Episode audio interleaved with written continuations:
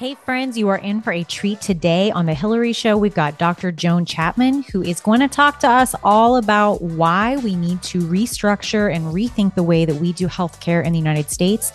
She's been boots on the ground, not only in service to the country as a military member, but also as a physician on the civilian side.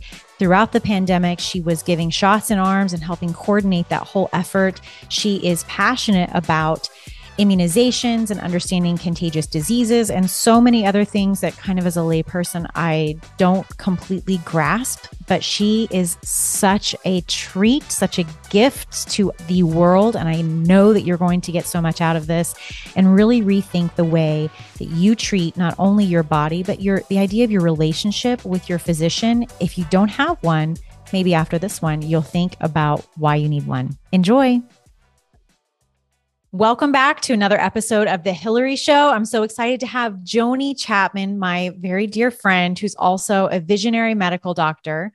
She's a yoga lover, she's a mom, she's a military member and a military spouse. So she's doubling up there on all of the things. And I was so fortunate to have met Joni way back in the day, back when neither of us had any little initials after our names. I think maybe you had fancy things. I, I didn't have anything fancy after my name hmm. um, when we were living in Japan. And Joni was making transatlantic booty calls to her husband, who was stationed there when I was stationed there with my husband. And today, Joni's purpose, like her big, hairy, audacious goal, the thing that she's going to talk to us today about is re empowering people to own their healthcare information information. Joni, thank you so much for joining us. Welcome, Joni. Nice to be here. I just can't oh. believe that we're here today. This is just, we've come so far. Yes, we've come so far from riding our bicycles across Japan um, in order to go have beers and ice cream and whatever shenanigans we got into at the oh, Shimoda goodness. Mall in Japan. So tell me how you guys tell tell our uh, all the listeners how you guys connected in the first place and where you connected and what that was like. Well, I think Joni's experience will probably be different than my recollection. Joni, you go first. okay. um, I remember meeting Hillary. You know, we, there was a lot of dinners in the Cabbage Patch, which was the place that we lived, uh, Raven lived, and that I would go and visit for the said booty calls. so, um, yeah, so we would have dinners together, and I I remember coming over to her house for dinner, you know, and ha- seeing this beautiful little home she'd made, and you know all the um, just the effort to really kind of create a community and a life together you know despite being out of the country and that was like my first memory glimpse of, of hillary. And then um, I, I, distinctly remember kind of a, a tea house um, kind of get together where we like went to this little Japanese tea house and just had a heart to heart talk at that point and i really got to kind of know hillary then and discover who she was and what a wonderful beautiful person she was and um, how young we were just like oh my gosh we were so young everything. yeah and we thought we were fat and old oh the laughter we have now where like the tears rolling down our cheek um Joni, when did you decide in your life that you wanted to be a doctor? You know, that that was a decision I made in the back of my mind a long time ago, you know, when I was pretty young. I have an uncle who's a surgeon and um I I knew that what he did was what I wanted to do. Just kind of, I knew that how he interacted in the world is how I wanted to be. Um, and how he was able to help everyone in the family and that just kind of sat in the back of my mind for a long time but then you know i got i i went down several routes because i was good at math and science and i wanted my dad's an engineer and, and of course that was like well you know be an engineer or don't go to school you know there's no other school than engineering school is my dad's like mantra i think um, and so I went to engineering school and I did it with a bio emphasis. So I did biomedical engineering at UC Berkeley. And then I also worked with physicians in that capacity and research capacity, and also more like mostly the research side. I saw what physicians did on, on that side, and then I saw less of the clinical. And then I just realized, even from the research side, I wanted to be a doctor. So that's basically the long, short, short story of why I want to be, how I became a doctor and how I wanted to be a doctor. Thank you. Yeah. Awesome. So then let's like push the fast forward tape where, like, you know, I'm thinking like an eight track tape. We fast forward really fast to present day and you are a doctor and what are the things that are in between that you think you know people see you they meet you they they learn that you're a doctor and i'm sure they have a certain impression of you what are the things that were in between that people probably don't know about of thinking I want to be a doctor, I'm going to go be an engineer, I'm going to learn about all this stuff and then now I'm going to go to medical school, I'm going to do residency. We watch all these doctor shows on TV, but what is actually what's it actually like between I want to do this and I am doing this? So, I think the part that people don't really understand or realize as somebody goes through that process is that we are still struggling with everything through normal life as we go through those transition periods right? I mean we we have a goal. I said i want to go to medical school. I of course had many trials and tribulations getting in. And that was hum- basically humbling experience but also a learning and growing experience you know that i think we we have to prove to ourselves we really want something right? So i really wanted to go to medical school and i didn't know how to do that because after going through uc berkeley undergraduate engineering i had a really bad gpa let's be honest. Um, my gpa was 3.0 which was not the 4.0 or 4.2 or whatever it is you need to get into medical school just by looking at your resume. So i had to be more than just that number. Um, in many different ways. And that that was a growing experience too. I couldn't just eminence my credential myself into medical school and say my papers look so great so therefore they should accept me. You know i had to do a lot of self advocacy to get into medical school. So i did everything i could to show an admissions committee that you know i'm really passionate about this. So i did lots of research and i I actually kind of went more and thought maybe I will actually, I got so passionate about the research that I actually might just do the research. But I did lots of research in, at UCSF um, after graduating from my engineering degree with my engineering degree um, and did lots of research at UCSF for for three for four years and i went back and forth between brazil and the united states and i built up a resume with lots of publications in immunology and virology research first at the institution um, called the gladstone institute of virology and immunology under the lab of dr doug nixon. Then i also um, we progressed and became a new institution called the Division of Experimental Medicine, where we were able to work with HIV patients and publish their results as of you know them changing regimen looking at their viral sequences looking at how the t cells interacted with their viruses. Um, and that was a really fascinating part of my career that i would never trade for anything had i gotten straight into medical school right out of undergraduate degree. So i got to work with steve deeks who is number one uh, in my mind in terms of HIV virology research um, at UCSF, and got to sit in a room with these amazing, wonderful researchers: Doug Nixon, Mike McCune, um, Dr. Napolitano. I mean, it was, it was just a fantastic group of people uh, who I was able to be mentored by for those four years. So that's kind of the the unconventional yet somewhat conventional way people get into medical school sometimes. Isn't it incredible how the biggest, you know, I'm air quoting this setback where you're like, look at my GPA. This is an unchangeable thing now because it's on my permanent record. And then because of this, what was perceived then as a setback is now the thing that you look back and you're like, I wouldn't have changed that for the world. Right. Yeah, I mean, incredible. It, I, I, got to go to Brazil. I got to pub, I got to go to Banff and Whistler for conferences. I got to, you know, ride chairlifts with famous immunologists who are doing HIV monkey research. You know, and like, how did that experience going? You know, where you were in that era, and then we fast forward to, you know, 2020, and you became one of the leading physicians to help immunize most of the United States, definitely the Southwest. How how did that experience impact that? And tell me a little bit about what it was like to round everybody up. I know you were out here in Phoenix and getting uh, like the organization and the information um, shared. I was going to say spread, but we want to share the information, not spread anything when it was a pandemic. How are those two things related?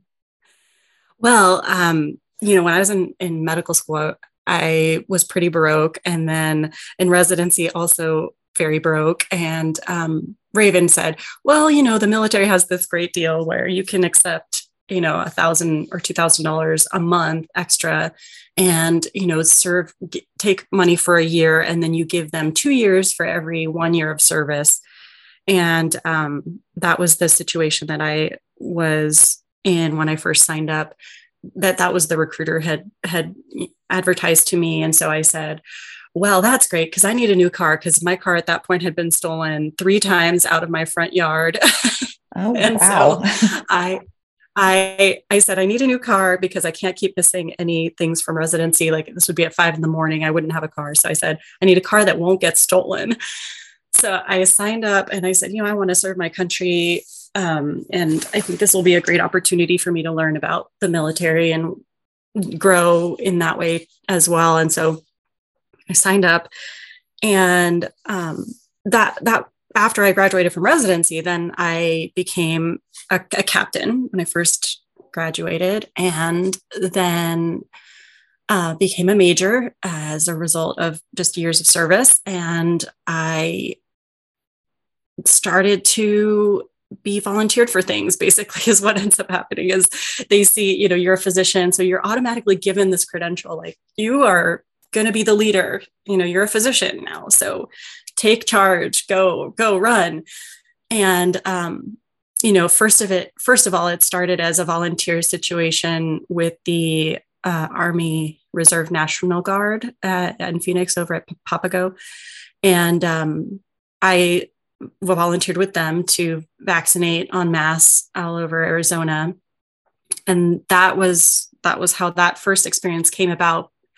And then the second experience came about when I was handed the immunology program, um, basic, not the immun, immunizations program, sorry, the immunizations program for all of the 944th MDS, which is um, a big wing 944th is uh, about 1,600 individuals.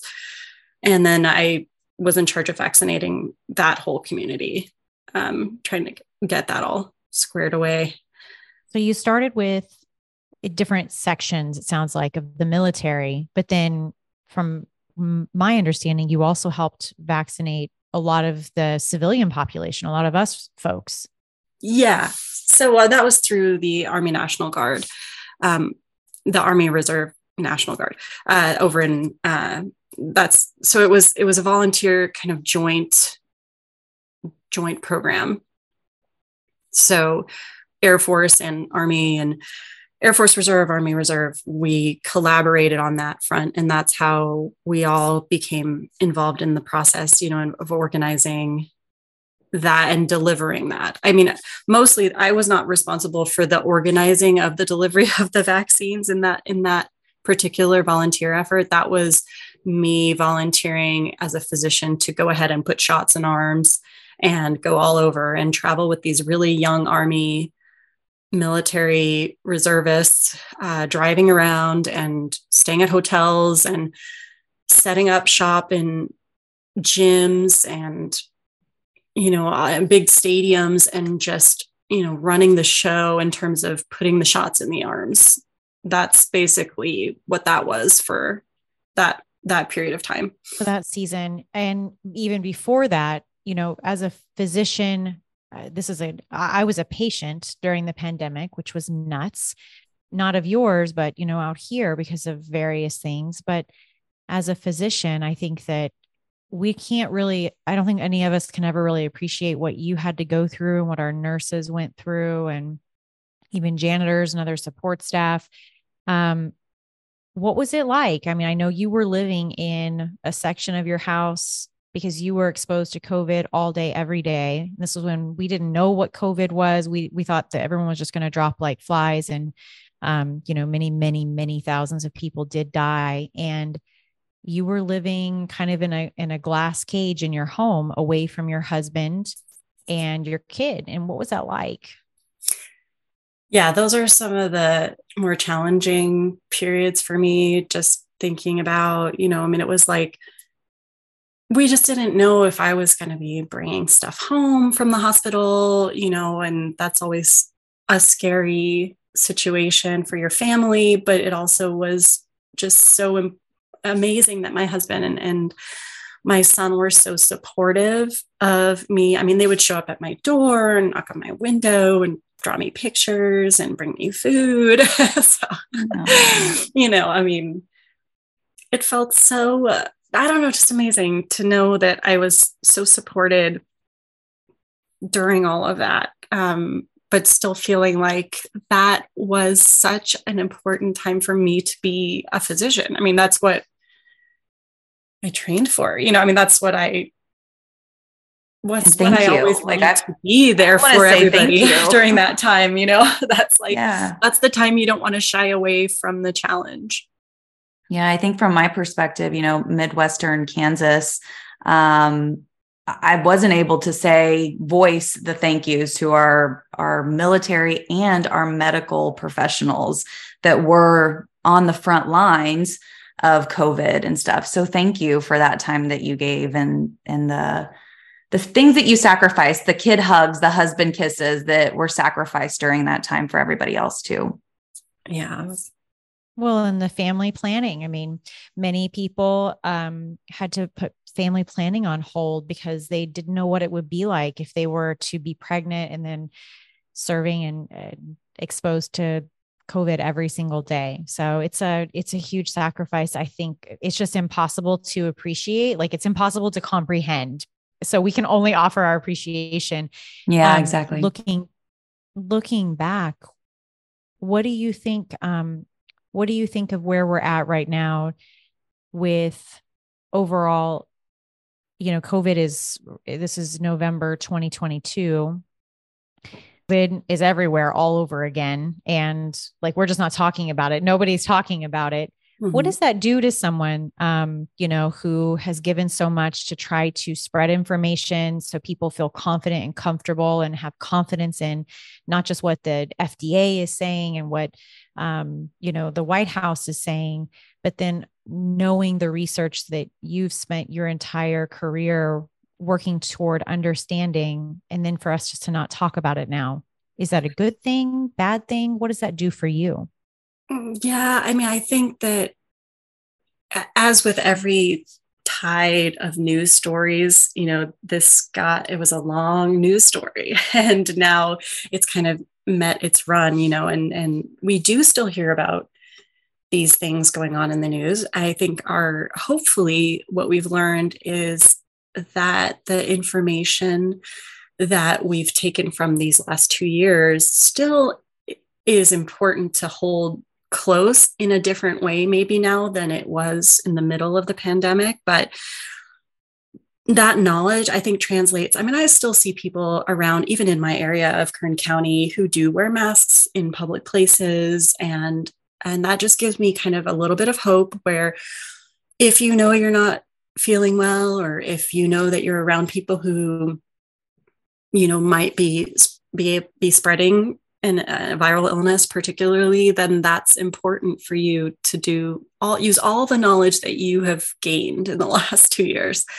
and use that to protect yourself and your community really fundamentally. So i think that it's it's not the same but i still i think i've emerged with some hope more than anything, which I didn't know if I that I would have, but I have emerged with hope because I think we've learned the hardest lessons. We lost a million people in the United States.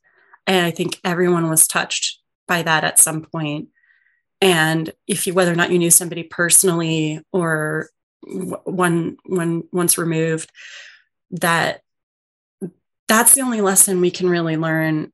And, you know, and, and if we if we don't it's really on us as individuals to to make those choices with that information And that segues nicely into what your big goal is, which is to re empower people to own their healthcare information. What does that mean?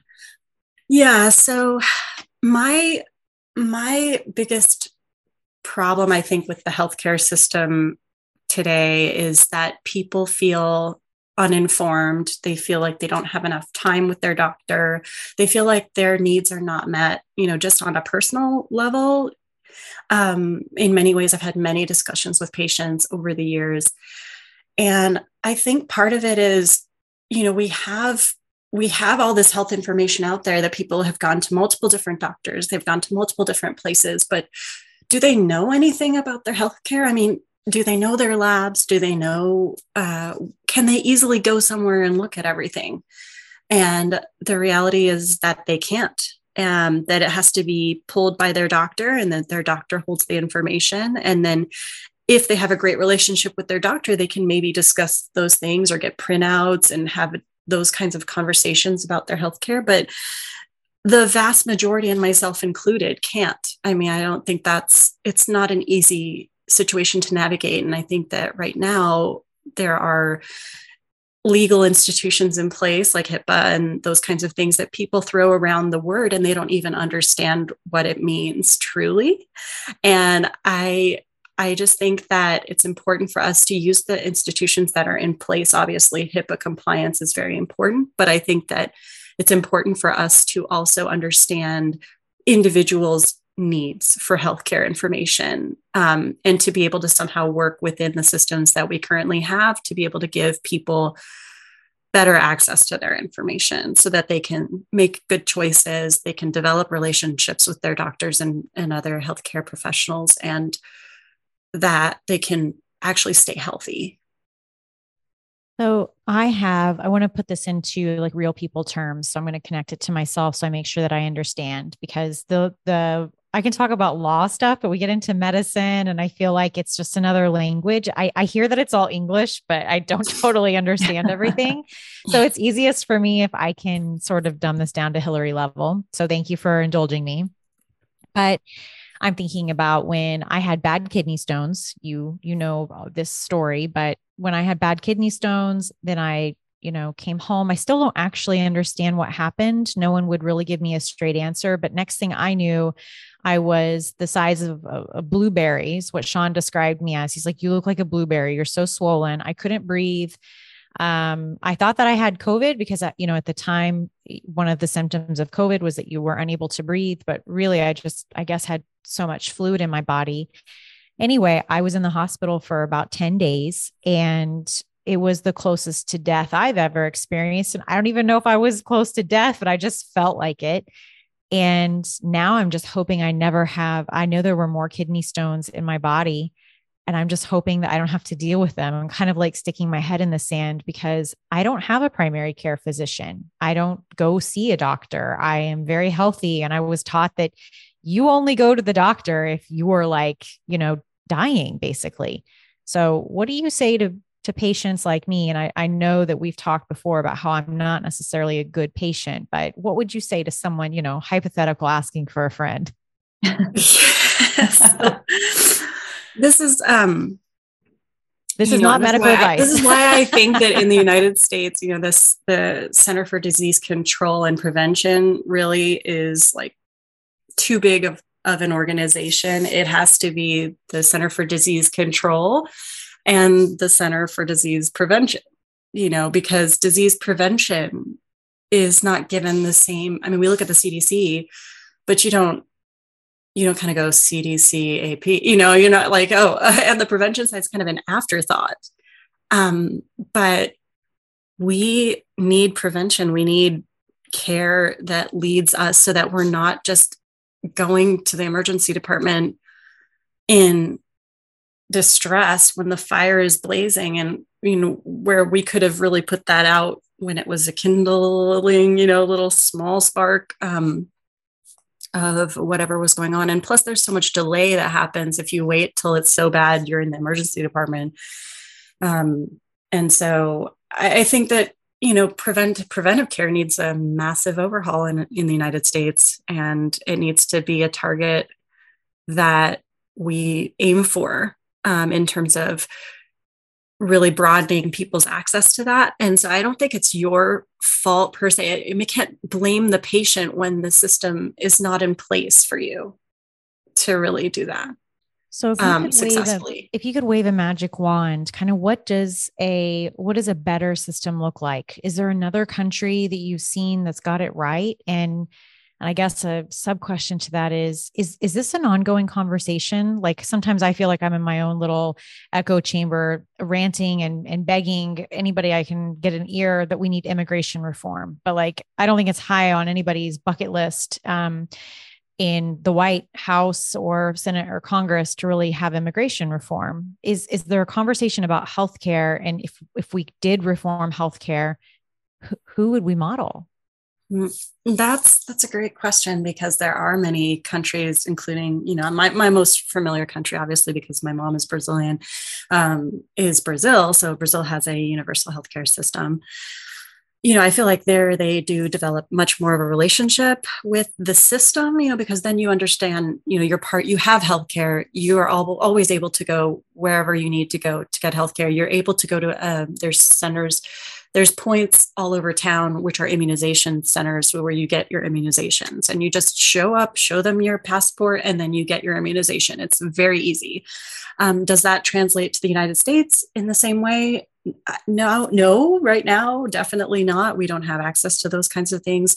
But do i think that a well thought out plan where access points are more obviously and clearly constructed in a way that is universal or in some way more driven by what we need in non-individual level which is not just like you know so healthcare for me is you know not different you don't need any different healthcare for example um, than the average person on the street. I mean anybody's body everybody's body is equal right? I mean we're all equal human beings on this planet. There is no value more higher value to any one of our lives right? That's the main thing. And so healthcare to me is an ultimate um, baseline human right. Um, and so that's what makes it so hard to say, hey, does this country's philosophy on healthcare really translate to the United States? Because in the United States, we don't really have a system in place where we treat all lives equally. I'm like, really, this is sinking in and I'm comprehending this because it's so true. If my like I, I I'm only thinking about my dad.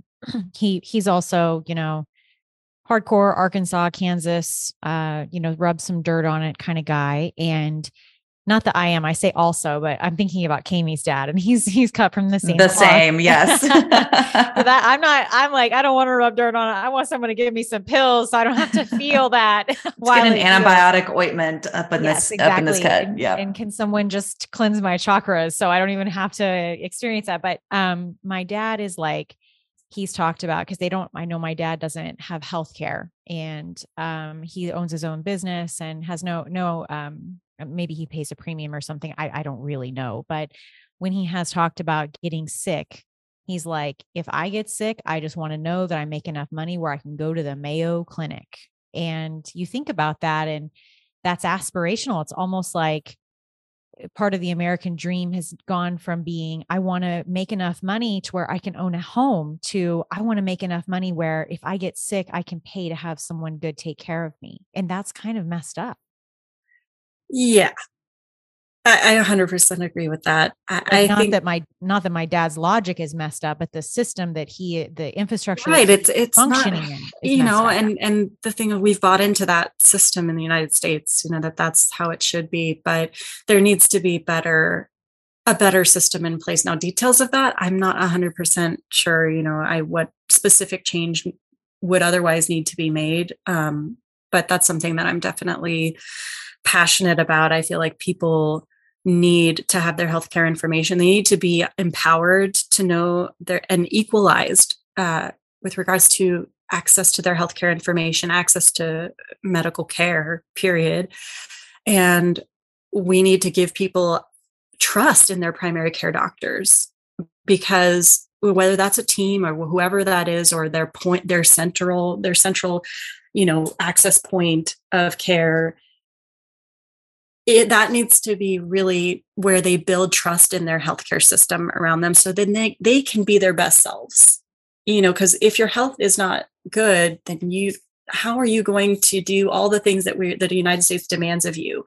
Work create an income create a better environment not commit crime um, spread love you know volunteer at your kids school. Uh, how are you going to do all that if you're so busy navigating a complicated healthcare system where you kind of maintenance.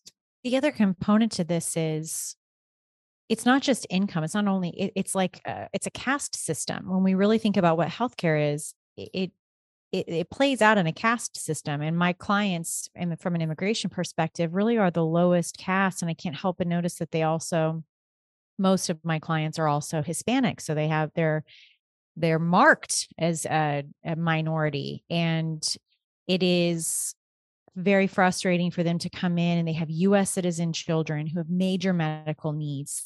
And mom and dad or maybe it's just mom or maybe it's just dad don't have status in the country. And so they're afraid to go reach out to medical professionals because they're they feel like everything within the the government is related and connected in that somehow they're either going to be refused or they're going to be penalized later on which to some to some extent it sometimes might be true and worse is like what happens if i can't pay for this debt and they're going to take the the small home or like you know i grew up in a trailer they grew they're living in a trailer and this is their one possession that they've worked their whole life for and hospitals will come repo that if they can't pay their medical bills and it is i have not thought about how and here's why i haven't thought about this. this is kind of an aha moment thank you for this is because I've always had, ever since I got married to Sean, I've had access to medical care. I have not needed it because it's always been available to me.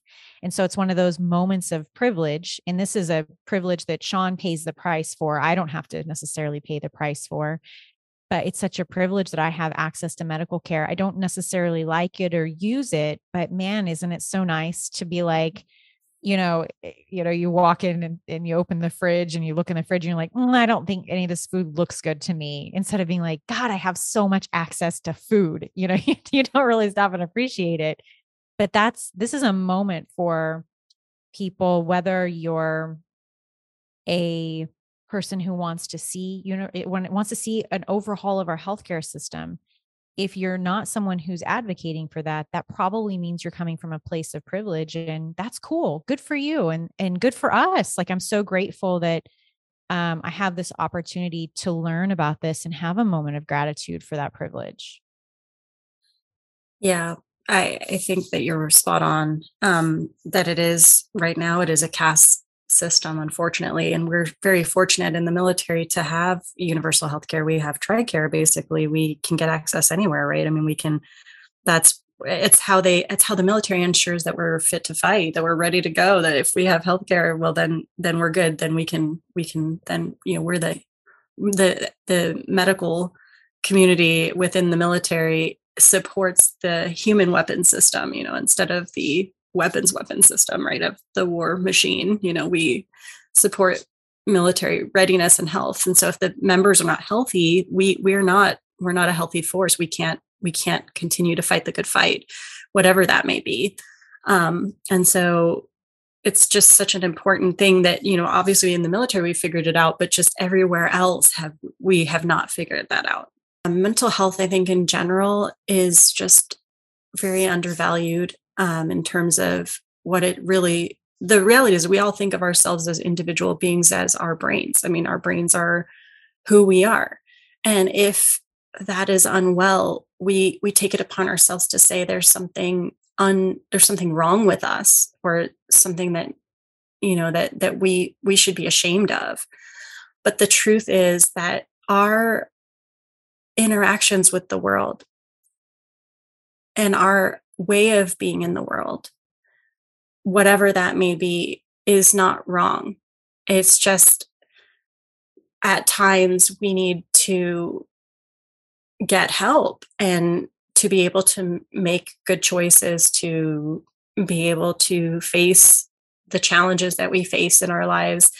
And that ability to ask for help is something that we need to grow within ourselves. And to be able to be vulnerable about that and open about that i think coming from people even even people in the situation where they're you know so in such a healthy position in life when you're dealing with a mental health issue to make it open and a conversation and to be be able to find those mechanisms that help you get through it that is what's going to open up for others around you to be more transparent about their mental health care and mental health struggles and and those things. And it's and it shouldn't be a burden to the people around you. I mean that's that's the point is you should be able to share those informations with with the people around you with your healthcare providers with your healthcare anybody involved in your healthcare and not feel ashamed to do that or stigmatized for that.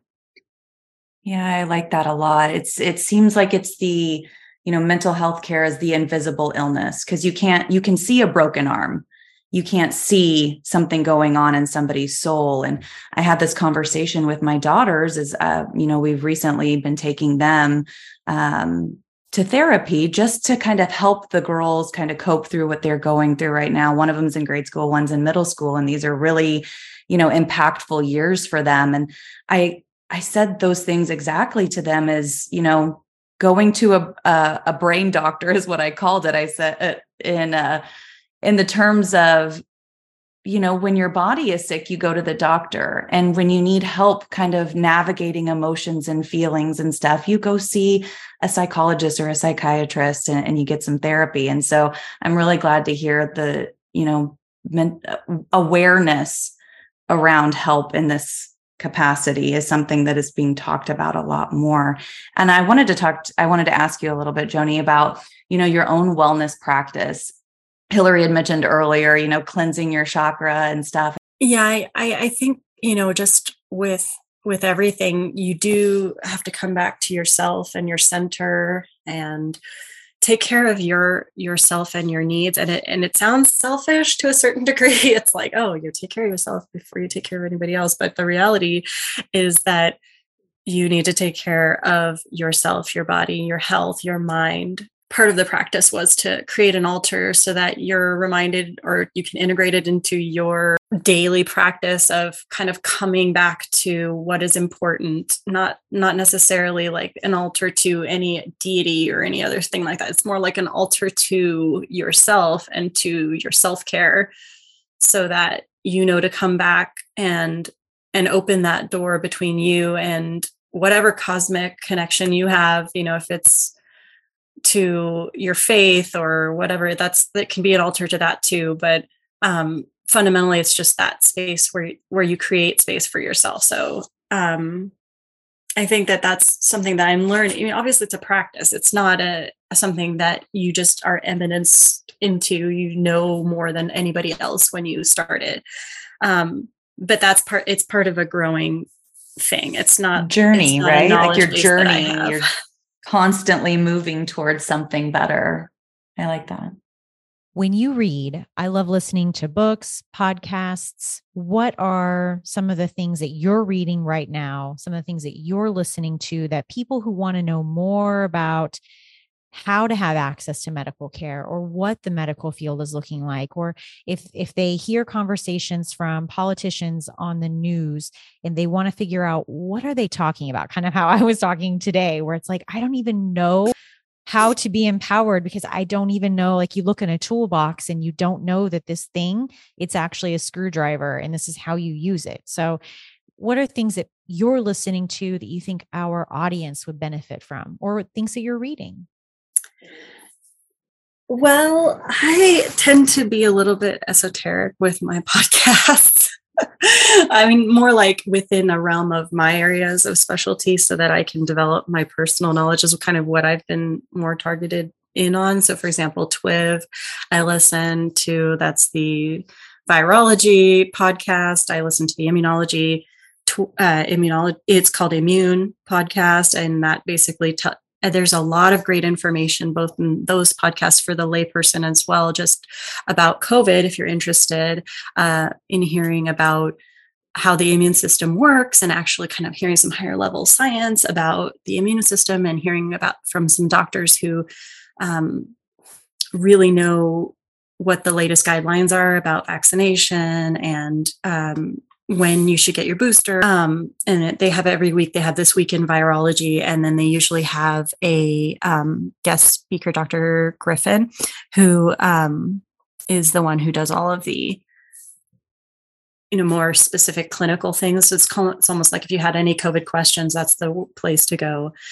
um, the other podcast that i listen to regularly is how i built this I love and, that podcast. And yes. This American Life. yes. Um, but you know, so those are the my most my my favorite ones. But when it comes to healthcare, I mean, the the reality is that there just isn't really a good resource that I think would be interesting enough right now to listen to. I mean, who wants to really listen to like, hey, the healthcare system is like this or like that, and it's boring, right? I mean, I think I, I feel like that's where the whole is. It's it's healthcare is boring enough. I mean, there's some interesting stuff, but like it's the system itself is boring, and I don't think that there would be a great platform probably to to talk about it. Um, maybe somebody can make it exciting. And then I, I would watch. I would listen to that podcast. some eyeliner and clip in some of your your hair extensions. I I think it would be very interesting. Hmm. I agree. Yeah. Well, there is that's there's a big hole in that. oh my goodness, I love how it. to make healthcare. Pre- I mean, prevent preventive care. Like you know, there. I mean, Mayo puts out some stuff that's very you know. Inter- there's the occasional spot. You know, in terms of consistency of connection with one particular resource, it's just not that many. But I do like Sonia Singh's uh, podcast on highly sensitive people um, as well, and that's that was a good one. I love it. Any parting words for people who are listening and feeling like they don't have power over their medical care? They feel like they don't have it's awful when you feel like you don't have control over the thing that is going to give you life. What do you say to that person? I say try to forge relationships with a healthcare team. If it's not one doctor, if you're disappointed in your doctor, make a relationship with a place that you can go to ask your questions no matter what that may be make it a pri- if there's county clinics if you don't have insurance there's in your local area there are lists through the county of where to get primary care access um, no matter where you live and so it's very important to know that there are clinics available and make the phone call to to make an appointment even if you're well to make an appointment so that when you're sick, you know where to go. And that's something you have to remind yourself to do. And I'm guilty of myself. You know, hey, when you're well, sometimes you need to go in and check in. Like, for example, I was well, I went to my well woman exam, I got my mammogram.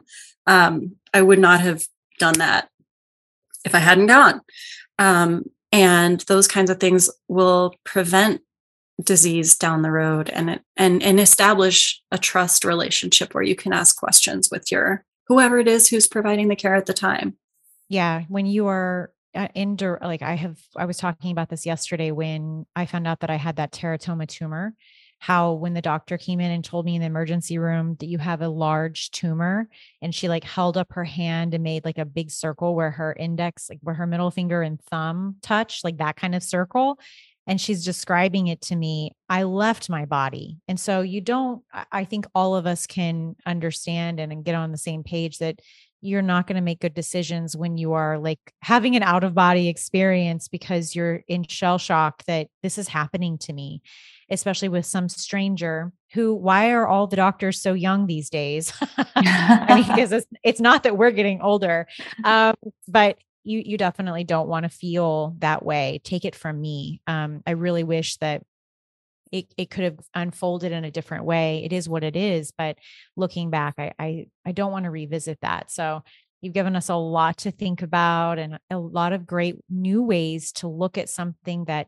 is all around us every day and just because we don't touch it every day doesn't mean that it's not all around us and i have a heightened level of gratitude for the fact that I have access to medical care and that everyone on our team has access to medical care because of my experience in the hospital. I came back to the firm and said, we need to get a healthcare policy because if, if that had been where I had to pay out of pocket, I really, I think it would have, it would have wrecked my life because of the cost of it. So, um, Dr. Joan, thank you so much. I just love you and appreciate you and hope you have a wonderful rest of your day.